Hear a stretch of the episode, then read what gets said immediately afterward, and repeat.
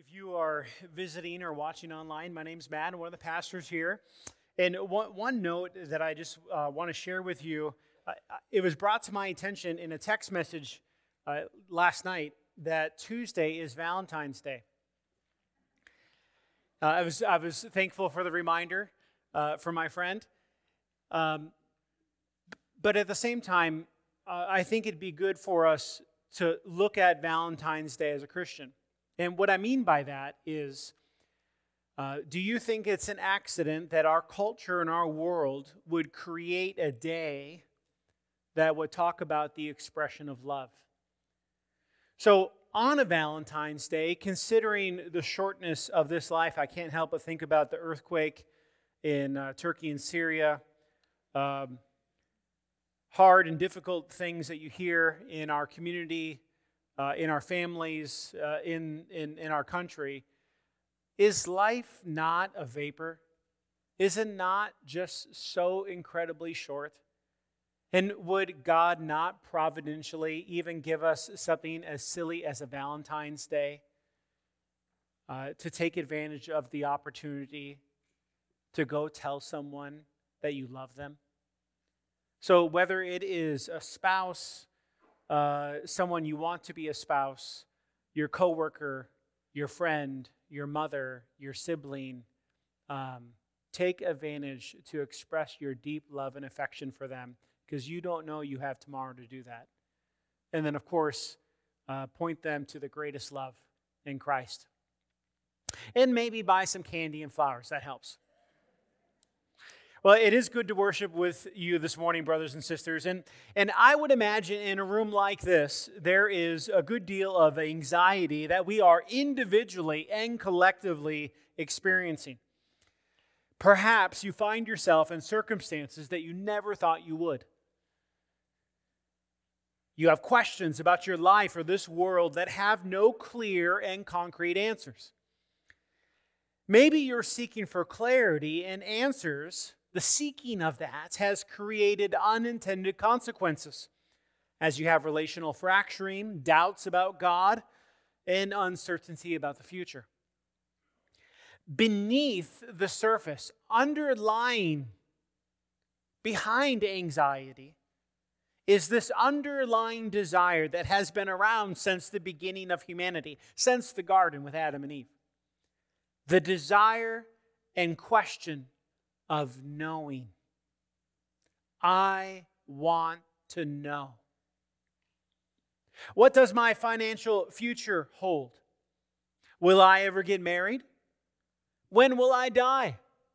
Kids, what's going to happen at school this next week? Questions. And when these kinds of questions start to build, it's not just our anxiety and blood pressure that rises, but rising up out of our hearts, manifested in our words, our thoughts, and our actions, is a grasp for control. I don't know, I can't answer. So I'm going to find something that I can tangibly control in an out of control world. Well, this is all very intimately connected to our passage this morning. And I'll ask that you grab a copy of the scriptures if you haven't and turn to Matthew Chapter 4 will be in verses 1 through 11. And we'll be examining what is commonly re- referred as the temptation of Jesus. You see, our anxiety, the desires for knowledge and control, actually have a lot to do with temptation. Temptation, as we commonly understand it, is the desire to do something, especially something wrong or unwise, says dictionary.com. Temptation is born out of solving the answers to our problems of unmet expectations and anxiety in life. So, contemplating temptation, not just ours, but Jesus's, we will see that the person and the identity of Jesus, this Savior, impacts our everyday life. And our main idea this morning, the, the big takeaway is simply this Jesus is fulfillment and example.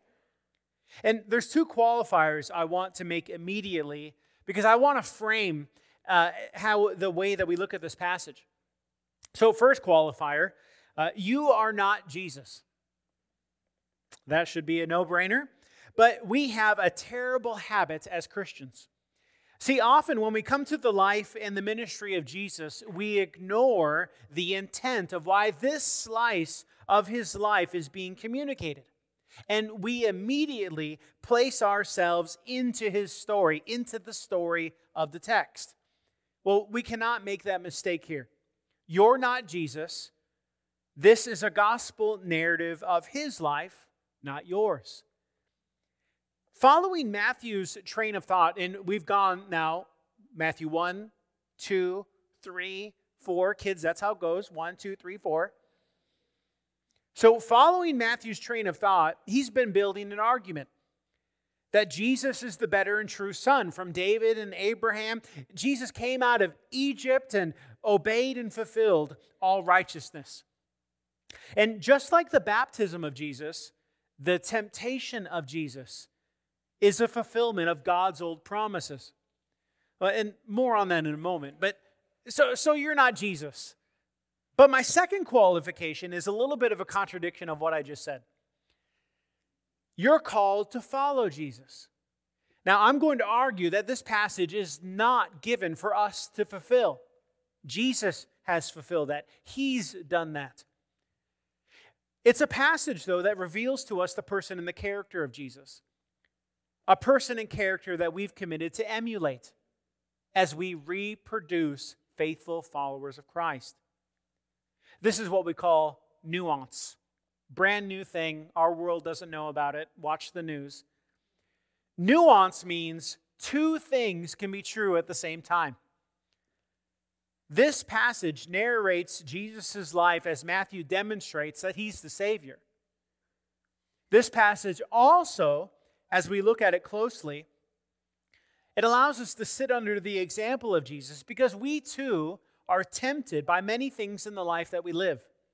So, God has a word for us. Would you read it with me? Uh, Matthew chapter 4, starting in verse 1. Then Jesus was led by the Spirit into the wilderness to be tempted by the devil. After fasting 40 days and 40 nights, he was hungry. And the tempter came and said to him, If if you are the Son of God, command these stones to become loaves of bread. But he, Jesus, answered, It is written, Man shall not live by bread alone, but from every word that comes from the mouth of God. Then the devil took him to the holy city and set him on the pinnacle of the temple and said to him, If you are the Son of God, throw yourself down. For it is written, He will command His angels concerning you, and on their hands they will bear you up, lest you strike your foot against a stone. Jesus said to him, Again, it is written, You shall not put the Lord your God to the test. Well, again, the devil took him to a very high mountain and showed him all the kingdoms of the world and their glory. And he said to him, all these I will give you if you will fall down and worship me. Then Jesus said to him, Be gone, Satan, for it is written, You shall worship the Lord your God, and him only shall you serve. Then the devil left him, and behold, angels came and were ministering to him. Brothers and sisters, this is God's word. Well, first in our passage, we see that Jesus is led into difficulty. He's led there. I get this directly from verse 1. In fact, it's probably my favorite verse in the passage. See, we come to this really strange statement. Matthew says that Jesus was led by the Spirit into temptation season. I wonder if our theology has room for such a statement. We read in the book of James that God does not tempt anyone, especially his son Jesus. So if God is not a tempter, that title belongs to Satan. How do we understand God's sovereign and providential leading of Jesus into temptation? Well, again, we see the need for careful thinking. We dare not assign God with sin, and we dare not say that events, circumstances, and even temptations that people find themselves in are outside the wise planning and the decrees of God. So, the temptation of Jesus, the necessity of it, has to be understood in light of Matthew's account and, and really the whole of Scriptures. Matthew is laying down the foundational explanation of Jesus' identity. So that when we come to his ministry and his life and his death and his resurrection, we will come to the conclusion that he's the God man. He's the Son of God who fulfilled all righteousness, who brings about our justification and our joy in the gospel. So, this temptation that we read is part of the fulfillment of the work of Christ. To succeed where Israel has failed, so that the covenant blessings of God might be experienced and freely given to the children of God. Jesus must be tempted to prove to be the better son. Jesus must be tempted to affirm all righteousness. Jesus must be tempted and overcome that temptation to qualify to be the perfect substitute on our behalf. Well, the author of Hebrews says it better than I do. Uh, one of my Lakewood sisters texted me this verse after last week's sermon about Jesus being for our righteousness. So in Hebrews 2:17, we read this. Therefore, he had to be made like his brothers and sisters in every respect, so that he might become a merciful and faithful high priest in the service of God, to make propitiation for the sins of the people. See, Jesus was tempted in human flesh to identify with his own people, to overcome where they had failed, and to bring about an appeasement or, or a forgiveness, a satisfaction for the payment of sin. Praise God. Jesus was led by the Spirit. It wasn't an accident. It, he wasn't there because he took a wrong turn. He wasn't enduring temptation because he had sinned and made poor choices. Jesus was tempted because God led him into a season of temptation. Lakewood, we can make certain application to ourselves in this verse. Nothing in Jesus' earthly life and ministry is an accident or coincidence. There is no such thing as an interruption. Only divine and appointed circumstances in Jesus' life and the same is true of us. We need to make the same careful qualifications that the scriptures do. God does not tempt us, but He does lead us into seasons to be tempted. So when you find yourself this week in the midst of temptation, be reminded of this God has you where He has you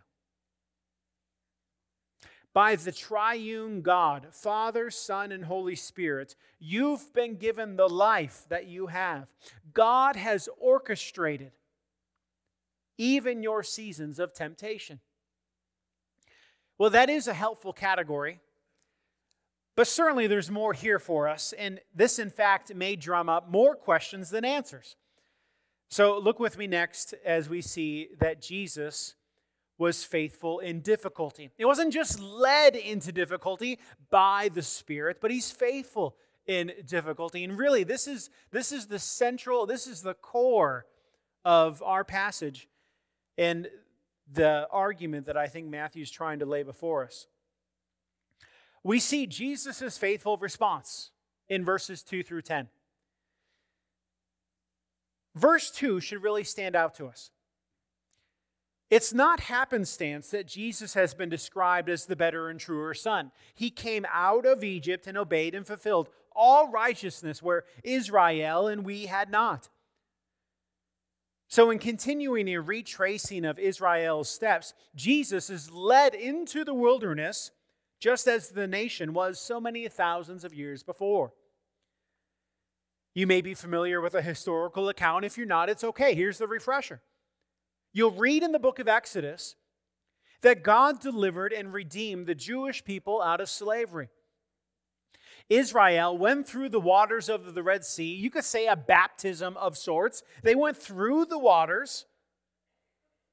They came out and they journeyed in the wilderness for 40 years, wandering quite literally, but also spiritually, as they found themselves doubting and fearing and sinning and failing to truly live for and trust God. Well, now fast forward to our passage. Matthew documents that Jesus too was led by God into the wilderness. For 40 days and nights he was fasting. He was weak. He was tired and weary. He was hungry. And then the devil shows up to tempt him when he is most weak. And we know from our own experience, don't we? That in our weariness is when we find ourselves most prone to give over ourselves to temptation. So I'll make a quick note of contrast here uh, in verse 2. A contrast where we're nothing like Jesus. You see, Jesus had no sin nature. There was nothing in himself that had a sinful orientation or even an inclination. Jesus' temptation was purely external, from the outside. Israel and we, we can't say the same. We're flawed, and we have flawed, imperfect, rebellious, fearful, doubting, and wounded, wounded hearts. Unlike Jesus, our temptations largely come from inside ourselves and not outside ourselves. Now, that's not to diminish the reality of spiritual warfare that the scriptures clearly lay out. The devil is described as a roaring lion who looks to kill you and choke you with your sin. But we cannot ascribe temptation to external forces every time like Jesus could. Our flawed hearts are often the culprit of our temptation. So, as we read, we see in these verses the devil comes and lays before Jesus three unique temptations. And Jesus is perfectly faithful as he turns from the allurement and he turns to the Father whom he loves. And I like us to survey each temptation because in them we see something of the identity of Jesus that will radically, radically affect your week. So, temptation number one, verse 3. Jesus is hungry, so the temptation is one of food and provision. The devil suggests that Jesus prove his power by turning stones to bread. Uh, read with me again the response of Jesus in verse 4. It is written, Man shall not live by bread alone, but by every word that comes from the mouth of God. Now, it's really easy in these passages to get really caught up on what the stones look like and geographically what was going on and where was the wilderness. And that can be helpful information if you're curious, but it doesn't really point to what Matthew's trying to get at in our passage. It's pointed and it's often realized that Jesus' response in verse 4 is a quotation of Deuteronomy 8 3. So sometimes it can even turn into something like this when tempted to sin, Jesus quoted scripture. So when we're tempted to sin, we should do the same. Now, that is a good model to follow. But is that why Jesus quoted the scriptures? No. There's more here than initially meets the eye. And we have to go back to Moses' sermon in Deuteronomy and ask, what exactly was he talking about? So, and I'll explain this more fully in a second, but in Deuteronomy 8 3, Moses is reminding Israel of their sin. Now, a very specific sin. When they were tempted to turn from God, because like Jesus, they found themselves in a wilderness and they were hungry. They were hangry. And I have a very low tolerance for whining. And they were whining, they were complaining. They doubted. And even as you read through Israel's story, they tried to manufacture and even store up their own provision for food. Jesus is tempted in the exact same way. And he quotes Deuteronomy 8 3. Jesus is tempted to manufacture his own food and provision, tempted to doubt the timing and the provision of God. But instead of complaining, instead of whining, instead of turning stones into bread, he quotes Deuteronomy 8 3 and he says, No, no, no. I'm trusting the Father. I'm obeying where Israel failed. Temptation number two in verse 5. Jesus, in some mysterious way, is transported to the holy city. Uh, the Holy Land, as you know, is Minnesota. So he was in our neck of woods, it seems. And he wasn't. So he's taken to the top of the temple and he's encouraged to jump. And he's encouraged to prove God's promises of protection over him. And even Satan used scripture to lure Jesus to do this thing. And what's his response? Well, read with me again in verse 7. Jesus said to him again, It is written, You shall not put the Lord your God to the test.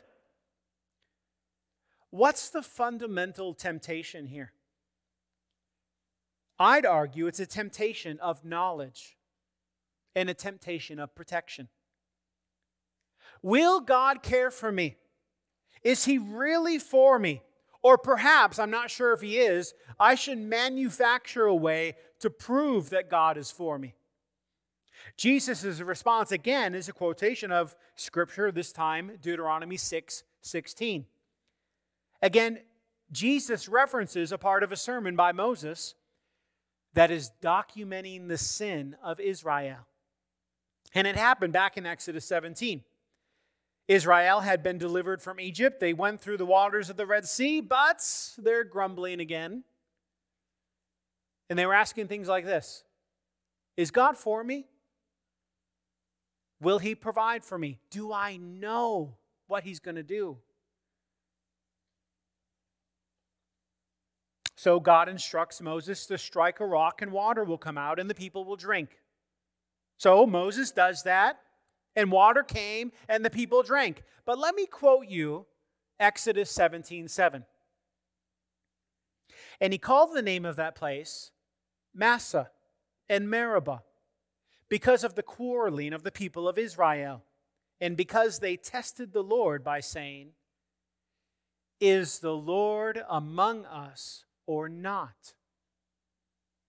Fast forward thousands of years, we come to Jesus in the wilderness, being tempted to ask the very same question Is the Lord among us or not?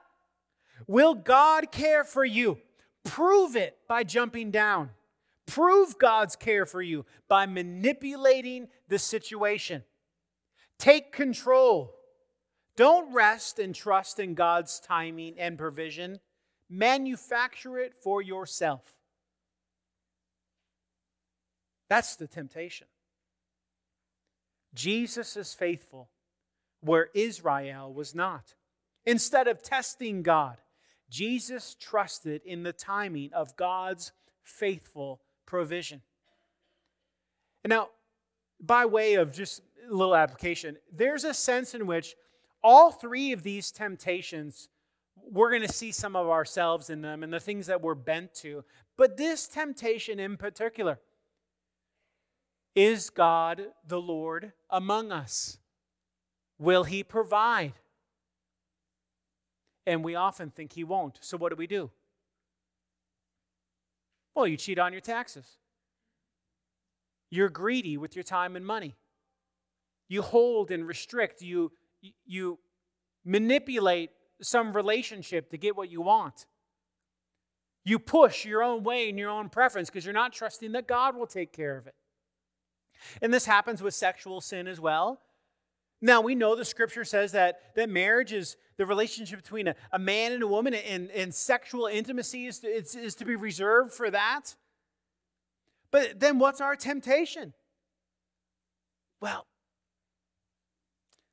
I don't know if he'll really provide for me, so I'm going to go chase after it outside of his provision. We do this all the time. I, I do. Well, temptation number three, verse 9. Jesus is taken in some way, again, to a high mountain this time, and he's shown the kingdoms and the world in all its glory and splendor. Worship and follow me, Jesus, and I'll give you it all. That's a temptation. But read Jesus' response in verse 10. Be gone, Satan. There's some really good translations out there that say it in a lot more colorful way. Get out of here. Leave. Be gone, Satan. You shall worship the Lord your God, and him only shall you serve. Now, of course, the pattern continues that we've seen. This is a quotation of Deuteronomy 6:13. Moses in that passage is in the midst of the same sermon he was giving when we quoted him in our last temptation. He's reminded the people of Israel of their need to turn from other gods and idols and serve the true and living Lord. Israel felt the continual temptation, as do we. Even after Moses had passed and entered into Canaan, the people did, they were pulled, as we are pulled, to worship other gods because it would mean an easier path than following the true God. Following Yahweh in the Old Testament felt incredibly hard, especially when they doubted and thought perhaps that following other gods or idols would mean an easier path of life. It's the exact same temptation with Jesus. And the temptation is twofold. First, the devil is offering something to Jesus that's already his, by the way. The scriptures do say that Jesus will inherit all things. The kingdoms, the worlds, every knee will bow and confess him as king. It's all his already. But Satan is offering something to Jesus that he will someday enjoy the possession and the rule and the glory of the world. So part of the temptation is Jesus, why wait? Why wait for my timing when you can have it, or why wait for the Father's timing when you can have it now? The second aspect of this temptation is even more sinister.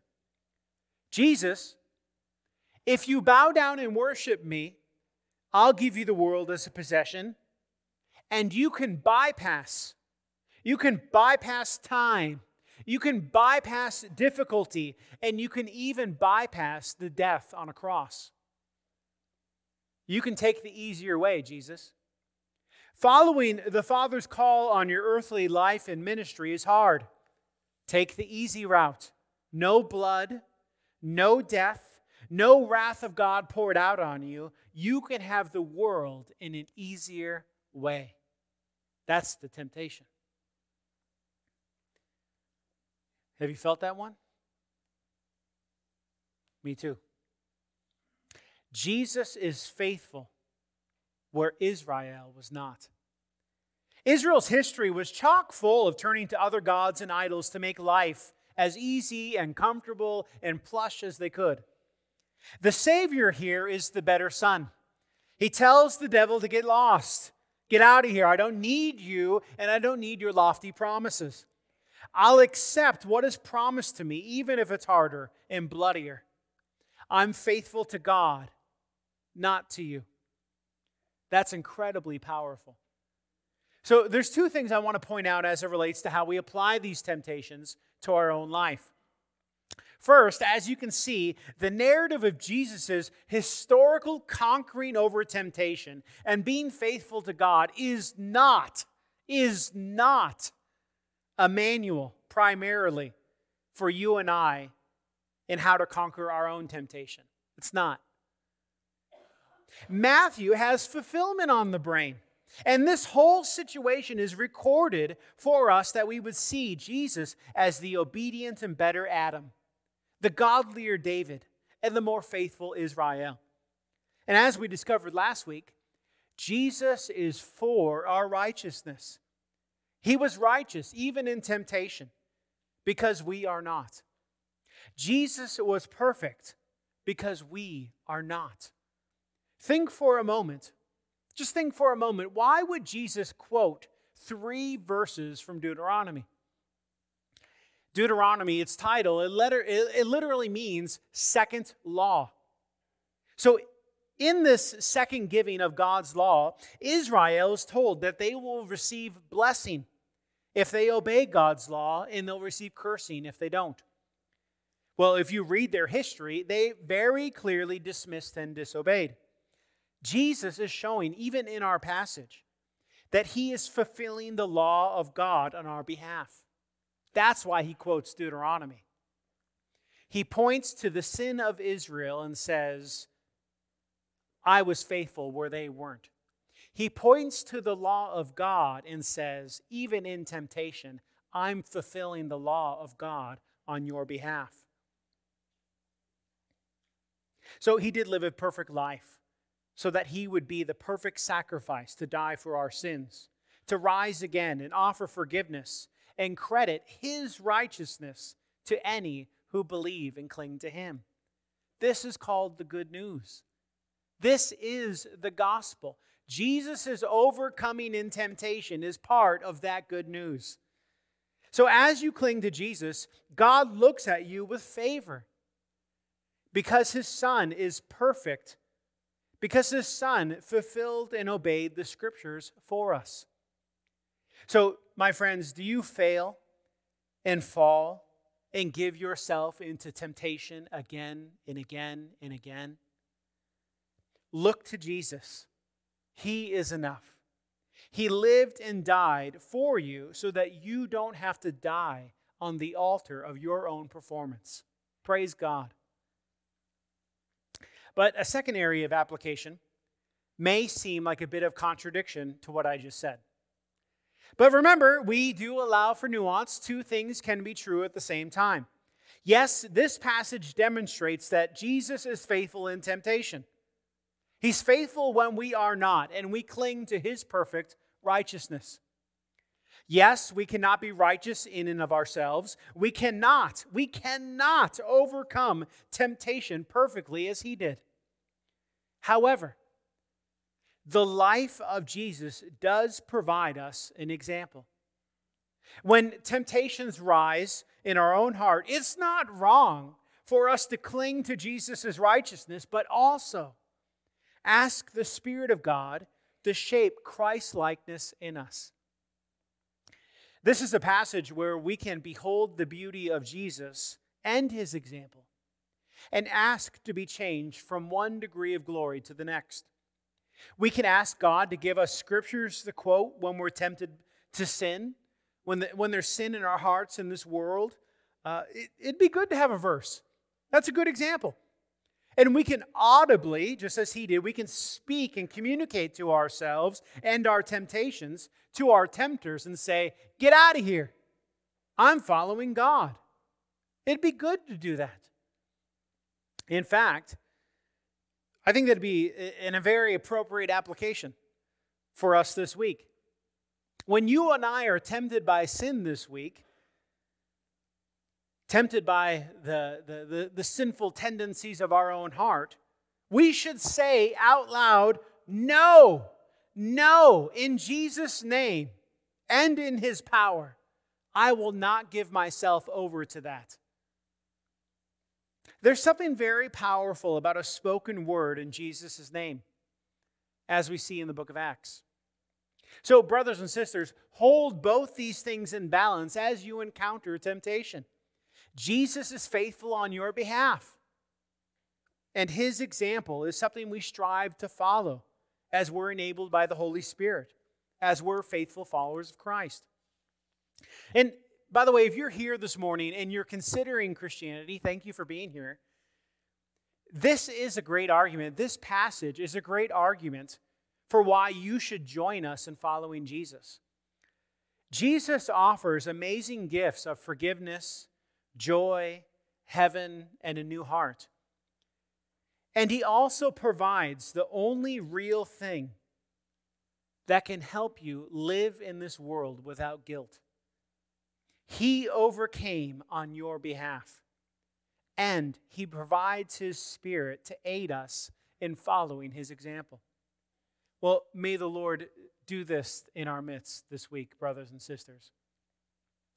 Well, lastly, here, uh, I'd like us to consider how Jesus, yes, he, he was led into difficulty, he was faithful in difficulty, and last year he was refreshed after difficulty. Would you read with me again this final verse in verse 11? Then the devil left him, and behold, angels came and were ministering to him. It's a short verse, so I'll make a short point and an application. Every season of life, even in Jesus' life, every season is just that a season. This was a unique season in Jesus' life as he was tempted and tested for his earthly ministry as that was about to begin. The triune God led Jesus by the Spirit into a season that had an expiration date. The triune God led Jesus into a season of difficulty that was the necessary preparation for what was about to come. And so it is with us, Lakewood. So it is with you and I. Your difficulty and temptation season is a season. Different seasons come and go, as do temptations. It is the good, wise, and sovereign plan of God in your life.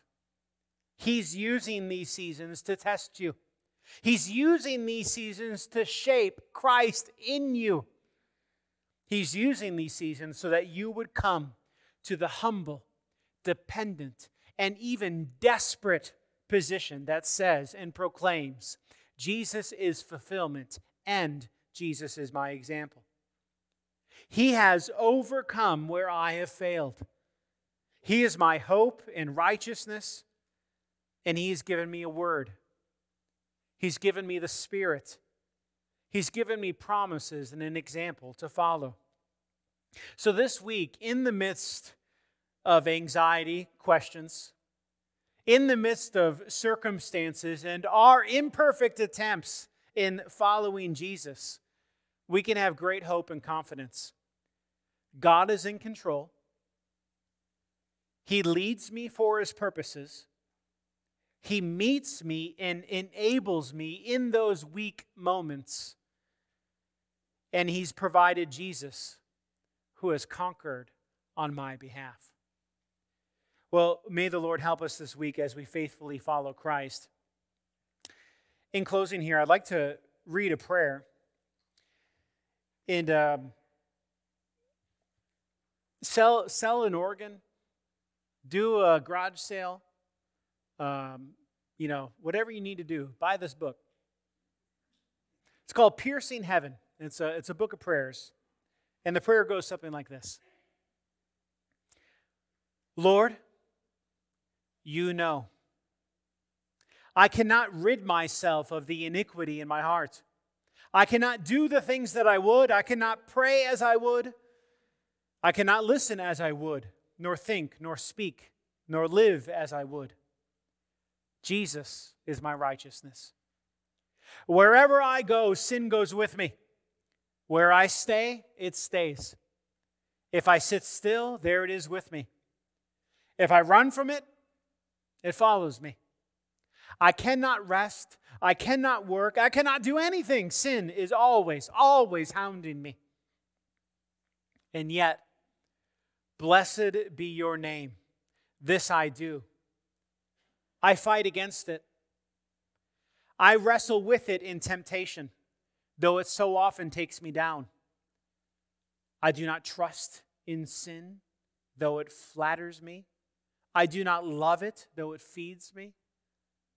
My heart is with you, Lord. I am following after you.